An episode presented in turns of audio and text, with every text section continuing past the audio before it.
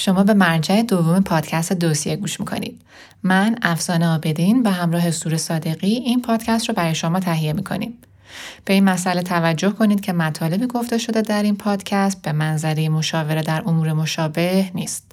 و چنانچه مشکلی در این زمینه دارین باید به وکیل و یا مشاور حقوقیتون مراجعه کنید خب یه خلاصه بگم که تا الان توی این پادکست چه چیزایی گفته شد.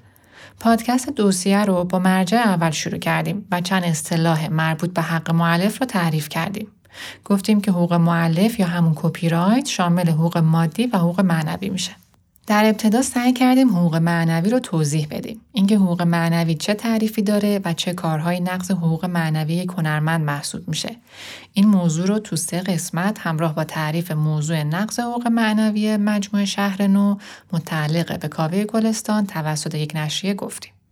که خانم هنگام گلستان همکار و همسر آقای کاوه گلستان هم صحبت جالبی رو در مورد اینکه برای تهیه مجموعه چه زحمتی کشیده شده و چرا استفاده های این چنینی صاحب حق رو عمیقا آزرده می‌کنه مطرح کردن. از این قسمت یعنی مرجع دوم وارد بحث حقوق مادی میشیم. توی مرجع دوم و مرجع سوم می‌خوایم ببینیم که حقوق مادی یعنی چی؟ چه اقسامی داره و آشنایی با این حقوق کجا به کار ما میاد و کجا به ما کمک می‌کنه؟ در ادامه هم خیلی کوتاه میگیم که سرقت ادبی چیه و آیا با نقض حقوق معلف متفاوته یا نه. همینطور هم خیلی خلاصه میگیم که از آن خودسازی چیه و اصلا این اصطلاح از کجا اومده. این مسئله رو یادآوری کنم که پادکست ما فعلا قصد داره تا جایی ممکن اصطلاحات و مفاهیم ابتدایی رو ساده و خودمونی بیان کنه و البته بیشتر بر اساس قانون سال 48 و بعد از اینکه مفاهیم رو تونستیم با هم مرور کنیم وارد بحث‌های پیچیده تر و کامل تر میشیم.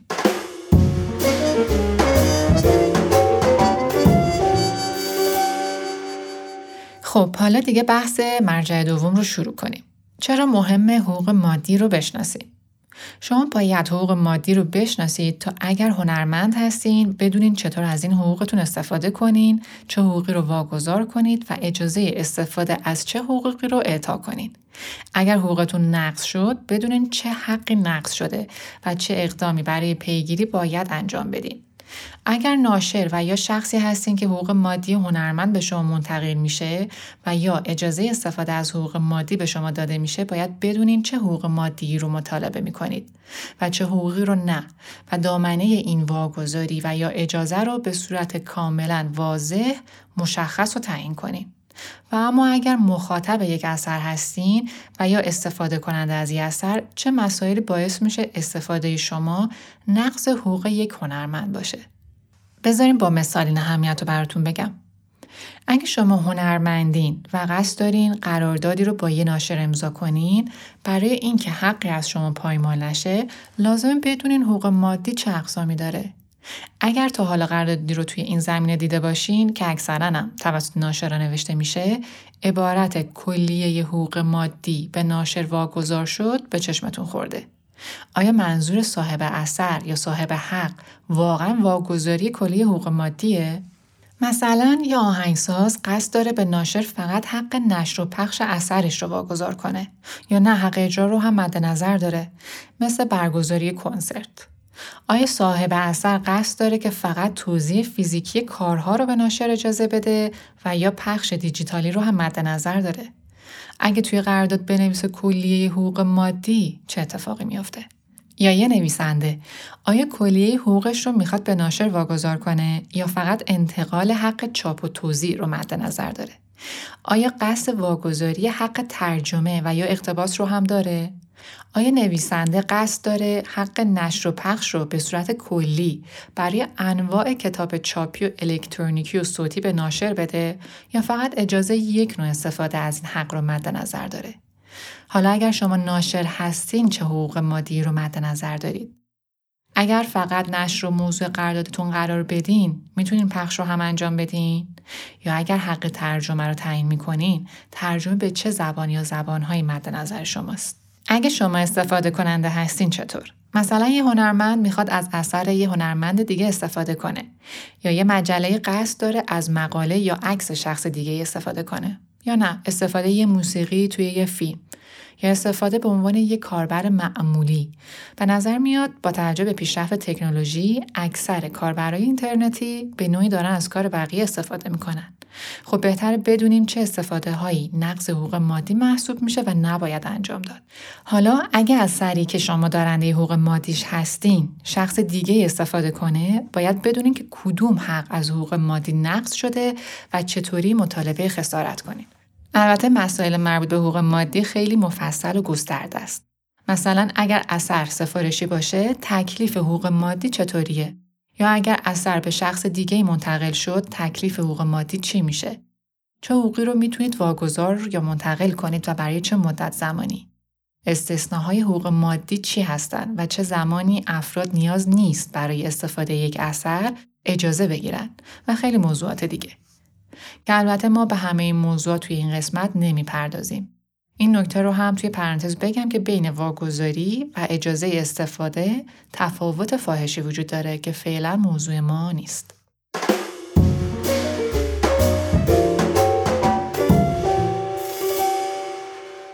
خب حالا بریم سر اینکه حقوق مادی چیه و چه اقسامی داره. خیلی ساده و خلاصه بگم حقوق مادی یعنی مجموعه از حقوق انحصاری متعلق به صاحب اثر یا صاحب حق برای بهره برداری مالی از اثر. یعنی هدف از اجرای حقوق مادی حمایت از منافع اقتصادی و مالی پدید آورنده اثره. حالا این حقوق مادی که امکان بهره برداری مالی از اثر رو میده چیا هستن؟ اقسام حقوق مادی تو قانون کشورهای مختلف فرق می‌کنه. البته یه اصول کلی رو همه دارن. پس ما می‌خوایم مطابق قانون 48 ایران این تقسیم بندی رو بگیم. بر اساس ماده 3 این قانون ما یه تقسیم بندی کلی و اصلی داریم. حق نشر، پخش، عرضه و اجرای اثر که به نظر من حقوق اصلی و پایه‌ای هستند. ماده پنج همین قانون میاد بعضی مصادیقی از شیوه های انتقال این حقوق مادی رو تصریح می‌کنه که متن ماده رو توی اینستاگرام پادکست می‌ذاریم تا بتونیم مطالعه کنیم. بعضی از حقوقدانا از این موارد که توی این ماده یعنی ماده پنج و بعضی ماده های دیگه این قانون اومده یه حقوق دیگه رو هم استنباط کردن مثل حق اقتباس و ترجمه. از نظر من این حقوق ریشه در همون حقوق اصلی یعنی نشر و پخش و عرض و اجرای ماده سه دارن. در واقع هر نوع بهره برداری مالی که خلاف این قانون نباشه حقوق مادی محسوب میشه. پس یه تقسیم بندی اصلی داریم بر اساس ماده 3 نشر و پخش و عرض و اجرا و یه تقسیم بندی فرعی بر اساس سایر مواد قانون سال 48 مثل اقتباس و ترجمه و غیره. که یه جورایی میشه مصادیق از همون دسته اصلی و یا اشکال مختلف انتقال اون حقوق. بعضی هم حقوق مادی رو به حقوق اولیه و ثانویه یا اشتقاقی تقسیم کردن. فایده این بحث در عمل و اجرای مفادی از قانون سال 48 که الان موضوع بحث ما نیست و پیچیدگی های خودشو داره که به موقع بهش می‌پردازیم.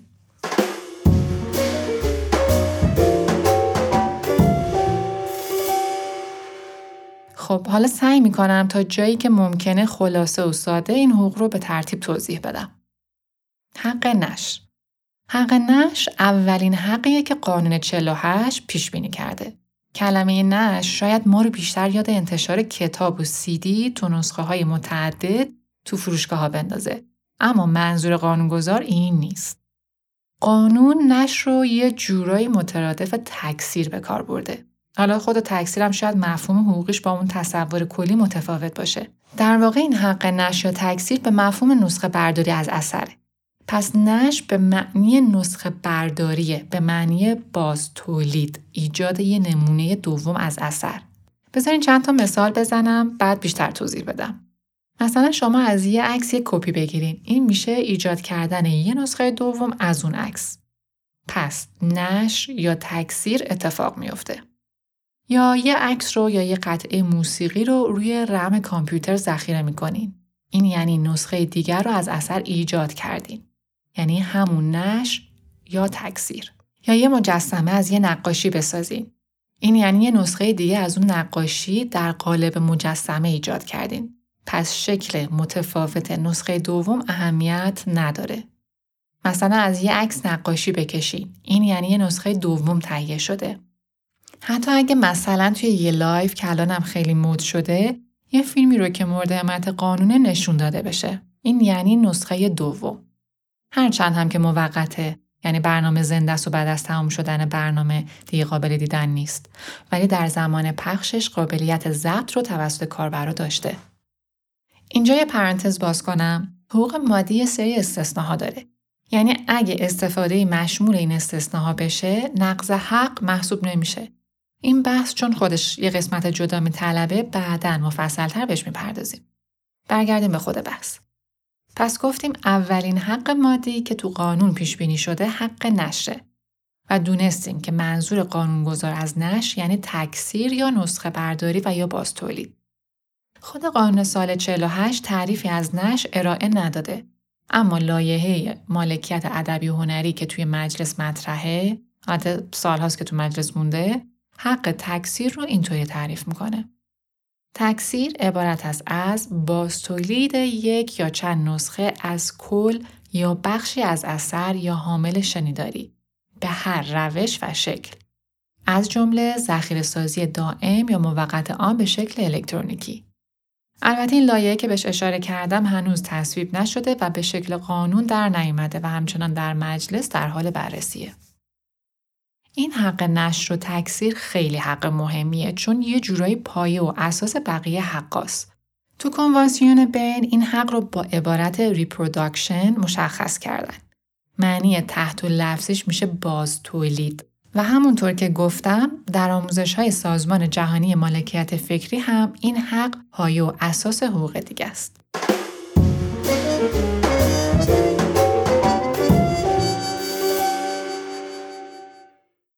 دومین حق مادی که ماده سه قانون 48 تصریح کرده حق پخشه. حق پخش در واقع همون حق توزیعه. به عبارتی نسخه های متعددی از اثر توی بازار در دسترس مردم قرار می‌گیره و وارد یه چرخه اقتصادی میشه. یعنی خرید و فروش میشه. مثل پخش و توزیع سیدی های موسیقی تو فروشگاه ها و یا پخش و توزیع کتاب در کتاب فروشی ها به صورت نسخه چاپی و یا صوتی. توزیع مجلات و نشریات در فروشگاه ها و دکه های روزنامه. اینها شکل تقریبا سنتی توزیع و پخشه و پیشرفت تکنولوژی باعث ایجاد شیوه های جدیدی شده. یه جورایی شاید بشه گفت توزیع و پخش دیجیتالی. مثلا توزیع نسخه الکترونیکی یک کتاب یا اصطلاحا ایبوک توسط ناشر. یکی از فایده های این تفکیک اینه که شما به عنوان صاحب اثر می‌تونین تمام فرم های توضیح رو به یک ناشر منتقل کنید و یا نه فقط یکی از این اشکال رو. مثلا شما به ناشر ممکنه اجازه بدین که فقط نسخه های چاپی و یا صوتی کتاب رو به شکل فیزیکی در فروشگاه ها توضیح کنه و اجازه توضیح اثرتون رو به صورت دیجیتالی به اون ناشر ندین و در عوض این شکل از حق توضیح رو به یک ناشر دیگه بدین. یا برعکس ممکنه یه ناشر سراحتا فقط توضیح فیزیکی اثر رو مد نظر داشته باشه و امکانات و شرایط توضیح به شکل دیگه ای رو نداشته باشه. البته متاسفانه قراردادهایی که ناشرا با معلفین امضا می‌کنن البته نه همه ناشرا معمولا کلی حقوق مادی رو در اختیار می‌گیرن بدون اینکه در مبلغ قرارداد تأثیری بذاره و بدون اینکه توجه بکنن آیا امکان استفاده از اون حقوق رو دارن یا نه مثلا آیا یک ناشر کتاب امکان انتشار نسخه های الکترونیکی رو هم داره؟ یا اگر واگذاری حق اقتباس رو تقاضا می‌کنه آیا امکان این اقتباس مثلا ساختن یه فیلم از رمان رو داره یا نه اگه ناشر این امکان رو نداره و این حقوق به موجب قرارداد به ناشر واگذار شده باشه این باعث میشه که پدید آورنده هم که این حق رو واگذار کرده نتونه اثرش رو به شکل‌های دیگه‌ای در اختیار جامعه قرار بده و اینطوری استفاده از اثر محدود میشه که نه به نفع جامعه است نه به نفع پدید آورنده و حتی ناشر و انتقال گیرنده. اگه شما تجربه ای به عنوان معلف دارین که تونستین از اشکال مختلف این حق به صورت منصفانه بهره من بشین لطفا تجربتون رو با ما به اشتراک بذارین و یا اگر ناشر هستین و آگاهانه به خاطر اینکه امکان و لوازم استفاده از حقی رو نداشتین و واگذاری اون حق رو از معلف تقاضا نکردین این تجربه رو با ما به اشتراک بذارید.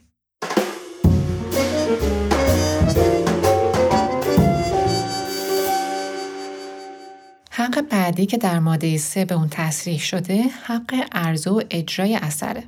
میشه گفت که منظور از عرضه و اجرا اینه که اثر به نحوی در دسترس عموم قرار بگیره. یعنی این امکان وجود داشته باشه که افراد جامعه بتونن یه اثر رو حالا بسته به ماهیتش ببینن یا بشنون. مثل نمایشگاه عکس در گالری، اجرای زنده تئاتر، اجرای زنده موسیقی، پخش فیلم از تلویزیون، پخش موسیقی از رادیو. پس عرضه و اجرا می‌تونه به شکلهای مختلفی باشه و با توجه به اینکه تکنولوژی و فناوری اطلاعات هر روز در حال تحول و رشده ما با شکلهای جدید مواجه میشیم. مثلا همین کنسرت های آنلاین که توی زمان شیوع ویروس کرونا زیاد شد. این شکل نسبتا جدیدی از اجراست. یا مثلا امکان تماشای یه فیلم در یک سایت در روز و ساعتی که از قبل اعلام شده. در واقع اکران آنلاین. یا گالری های مجازی.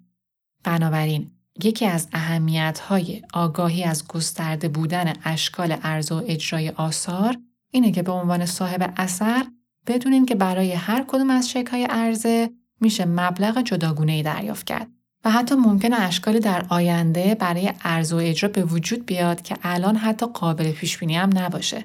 پس بهتره در واگذاری حق عرض و اجرا کاملا نوع و شکلش مشخص بشه و به شکل کلی این انتقال انجام نشه. یه مثال عینی همین ظهور اینترنت و متعاقبا انواع متنوع ارز است که توی سی سال پیش اصلا قابل پیش بینی نبوده. یا مثلا چیزی مثل آوای انتظار.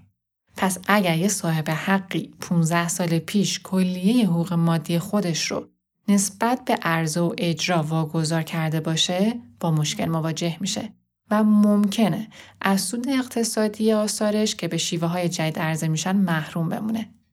بهتره تا جای ممکن در قرارداد از کلیگویی خودداری بشه و با توجه به پیشرفت روزانه تکنولوژی و ایجاد راه های جدید هر کدوم از این عرضه ها مستحق پرداخت باشن.